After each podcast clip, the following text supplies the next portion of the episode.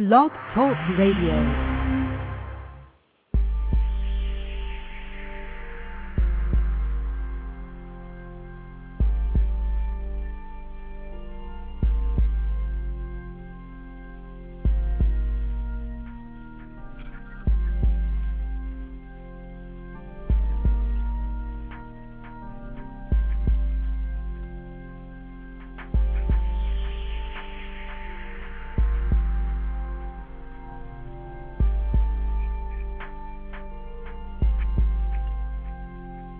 Day and God bless. Welcome to Blog Talk Radio.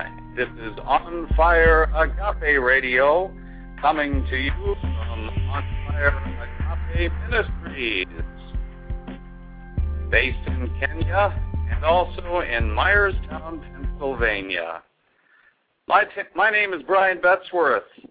I'm the Director of Public Relations for On Fire Agape Ministries, and with me tonight is our own Reverend Dr. Samuel Dungu, the Executive Director of On Fire. How are you tonight, Samuel? I'm doing well. Listeners, thank you once again for being with us to glorify the name of the Lord, and I'm sure you'll be blessed as we are blessed. Thank you, Dr. Samuel. Tonight's program is part two of the program we began a couple of nights ago called Witness to Mission. As you may have heard if you had listened to the part one of the program, we had a little bit of technical difficulties right at the end and our show was cut short. So we wanted to come back and, and finish witnessing about the testimony of our mission trip and of the love and graciousness of Jesus Christ. So we thank you for joining us again, and we look forward to spending the next half hour with you here. As we talked about in the, last program, um, we, we were giving some of the some testimony about witness that was carried out back here in the states uh, by our Kenya mission trip team that went over to Kenya right at the beginning of the year and how they came back um, after their trip and were giving glowing reports of the work that On Fire Agape is doing over there in Kenya and some of the preparations that we're making to help more Kenyan kids over there. So that has been uh, become, being very effective, and and we're very thankful to to those of you who who have been doing that with us and for us. Um, as we said, we, had a little bit of technical difficulties last time. That's because we've been basically broadcasting these shows from our home. But right now, we're in the process of setting up a new office for On Fire Agape Ministries. Um, On Fire is a fully registered ministry in the Republic of Kenya. And now we are happy to report that on Fire Agape Ministries Incorporated is now a fully incorporated ministry here in the Commonwealth of Pennsylvania. So, great news to pass along to you. We are also in the process, with the help of a wonderful Christian attorney, uh, we're, we are now actually in the process of applying for tax exempt status, 501c3 status with the IRS. So we will be able to accept donations of all kinds and give people credit so that they can deduct that off their taxes. If you do feel so inclined, though, uh, please visit our website at www.onfireagapeministries.org, and you can donate there. Um, you can find all the contact information to reach us.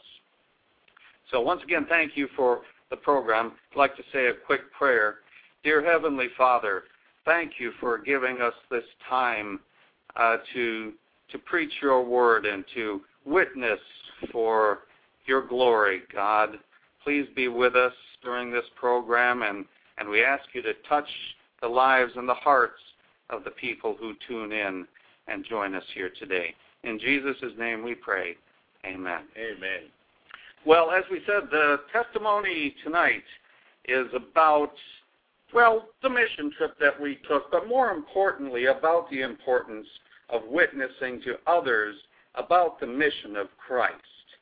And I'd, I'd like to turn the, the next part of the program here over to uh, Reverend Dr. Samuel Dungu as we want to pick up where we were talking last time in the program uh, about the disciples, Jesus' disciples, and who they were and, and how they met Jesus and, and how they were witnesses to the fact that he was actually God who came to live among us. Amen.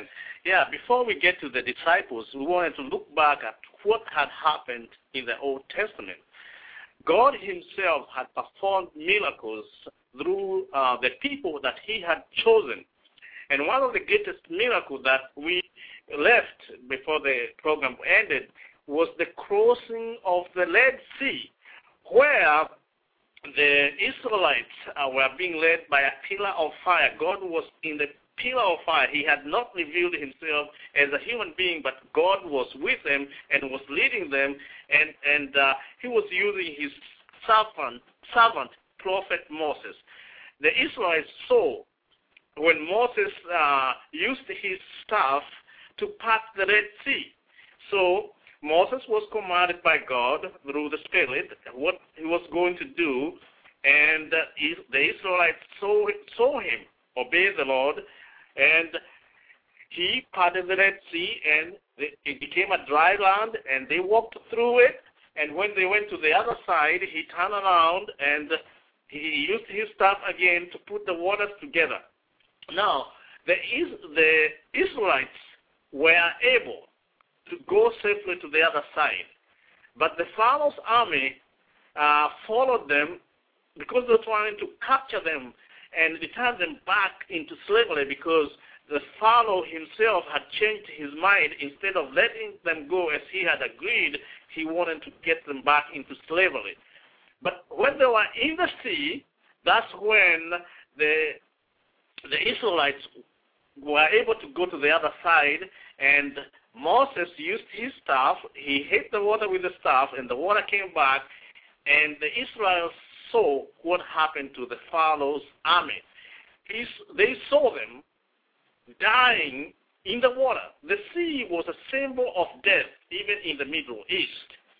And if we look, we think deep a little bit, if it was the, the symbol of death, the Israelites were able to go through death and then went to the other side, symbolizing resurrection. But that will come later. We are going to visit that uh, that that kind of uh, explanation uh, as we end the program. But here, the Pharaoh's army died inside the sea. And when the Israelites saw with their own eyes, they witnessed the work of the Lord and they feared God because he had revealed himself through them.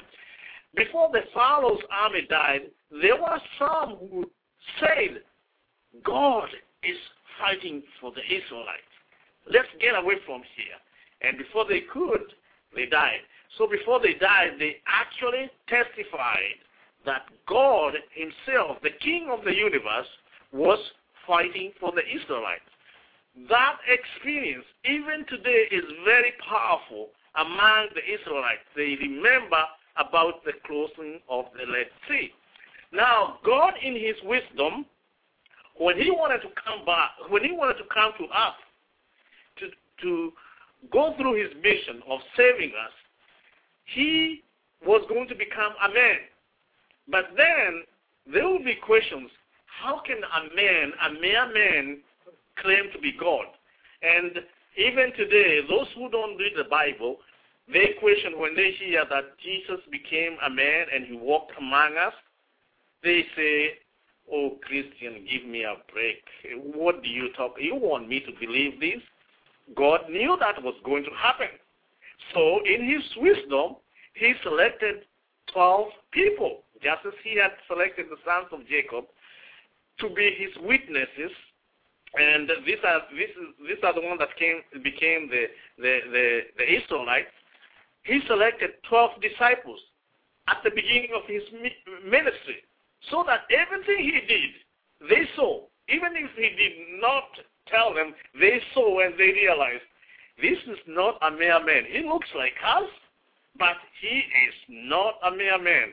In fact, there was one miracle that before we get to that miracle, let's read about these 12 uh, disciples that Jesus selected. So we are going to read in the book of Luke, and we are going to find who are these disciples that Jesus selected to be his witnesses. The witnesses, the 12 apostles. This is from Luke uh, chapter 6, beginning with the verse 12. One of those days, Jesus went out to a mountainside to pray and spent the night praying to God. When morning came, he called his disciples to him and chose twelve of them, whom he also designated apostles. Simon, whom he named Peter, his brother Andrew, James, John, Philip, Bartholomew, Matthew, Thomas, James, son of Alphaeus, Simon, who was called the Zealot, Judas, son of James, and Judas Iscariot, who became the traitor. Yeah. These were his witnesses. And as I said, as we said last time, eyewitness, even in the court of law, is powerful and compelling because people say what they saw. And even the judge, when he hears personal witness, eyewitness testimony, there is no way you can fight about uh, the eyewitness testimony, and unless you try to discredit eyewitness. But how could you discredit people who are willing to die and who died in order to give the testimony? So these were credible witnesses, and I don't know what I could have done if I was one of the witnesses, because some of the things that Jesus did really could blow anyone's mind. For example, when he they were in the middle of the sea and they were lowering the boat and Jesus was sleeping. Okay? And there came a storm and for sure they knew what happens when a storm like that in the Sea of Galilee, what happens when they face such a storm. That means instant death. So Jesus was sleeping, and there was this storm that came, and they knew, well, we are perishing and our Lord is sleeping. So they called him, and we are going to hear, we are going to read what Jesus did. I don't know what I would have done if I saw what Jesus did. So Brian, read that section. This is from the book of Mark, chapter 4, beginning with uh, verse 35. That day, when evening came, he said to his disciples, Let us go over to the other side. Leaving the crowd behind, they took him along just as he was in the boat. There were also other boats with him. A furious squall came up, and the waves broke over the boat so that it was nearly swamped. Jesus was in the stern, sleeping on a cushion. The disciples woke him and said to him, Teacher, don't you care if we drown? He got up, rebuked the wind, and said to the waves, Quiet, be still. Then the wind died down, and it was completely calm. He said to his disciples, Why are you so afraid? Do you still have no faith? They were terrified and asked each other, Who is this? Even the wind and the waves obey him. Yes, who is this? I don't know whether I would have been afraid of the storm or the man who did such thing. But Jesus did similar miracles again and again and again. And uh, he did even more miracles that are not written in the Bible where they say if everything he did was written in the books, they could not they could fill the whole the whole earth could not contain the books. So the witness saw many, many, many things. But what they saw was not even the greatest miracles. The greatest miracle was towards the end. That is uh, typified by the crossing of the Red Sea that we had alluded to before.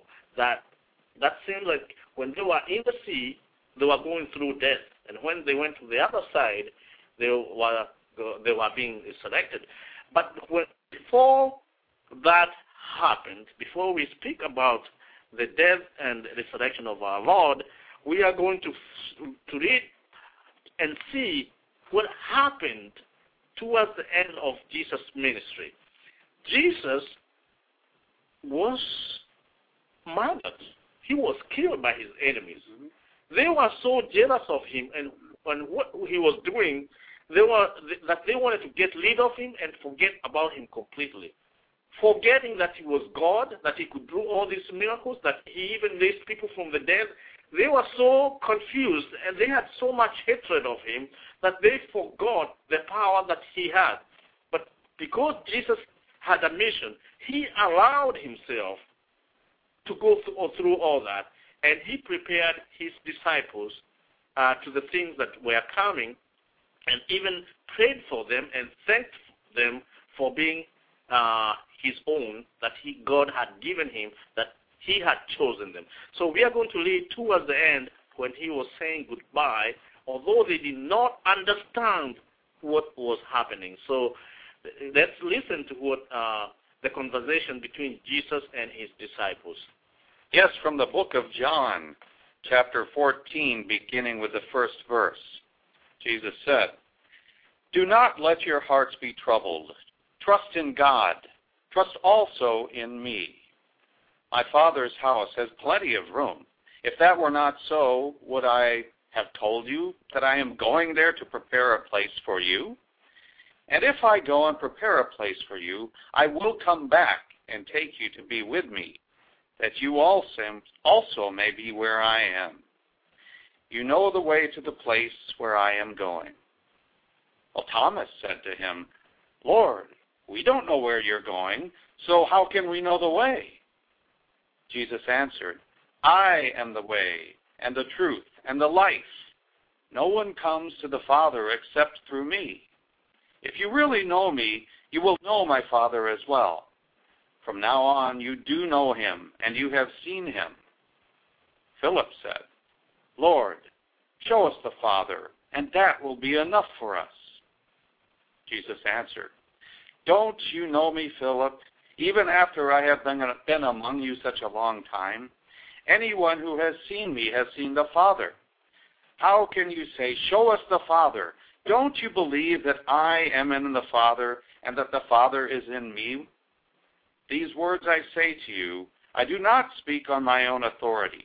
Rather, it is the Father living in me who is doing his work. Jesus, the creator of the universe, he was walking among men, but still they could not conceive it. One reason was because they did not have the Holy Spirit to teach them these things. The Holy Spirit was going to come after Jesus was or, or had been crucified and and died and gone to the Father. Now, these men they loved Jesus, and even though he was saying the things that was was going to happen to him, he was talking about death they could not conceive what it all meant. In fact, Simon Peter at one time rebuked Jesus when he said he started talking that he was going to die and after three days he was going to come back. They could not understand what he was talking about, and he tried to stop Jesus from uh, talking about those things. And uh, because Jesus had a mission and he was committed to it, he told him, Get behind me, Satan.